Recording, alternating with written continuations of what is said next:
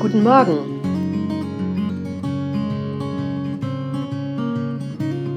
Zuversichtlich in den Tag. Ein Podcast von Silke Stadtaus. An einem grauen Morgen in Washington steht in einer U-Bahn-Station ein junger Mann. Er spielt mit seiner Geige Musik von Johann Sebastian Bach. Viele Menschen gehen vorbei.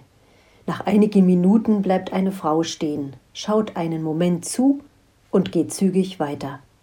Kurz darauf wirft ein Mann im Vorbeigehen zwei Dollar in den aufgeklappten Geigenkasten. Ein kleines Mädchen will anhalten, doch die Mutter zieht es weg. Sie hat keine Zeit. So geht es weiter.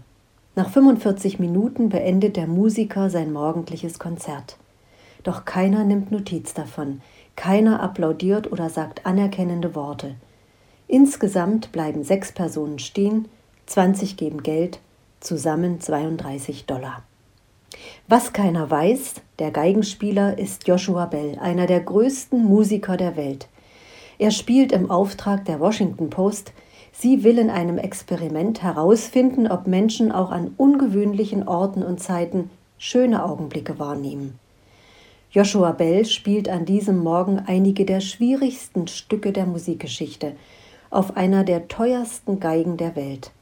Doch davon nehmen nur wenige überhaupt Notiz. Klar, wer erwartet schon morgens um sieben so ein Konzert in einer U-Bahn-Station? Keiner. Schade eigentlich, denn damit entgeht den Passanten ein wunderbares Erlebnis. Gott schenkt auch uns mitten im Alltag besondere Augenblicke. Vielleicht nicht unbedingt ein Konzert, aber bestimmt ein fröhliches Kinderlachen oder ein außergewöhnliches Vogelgezwitscher.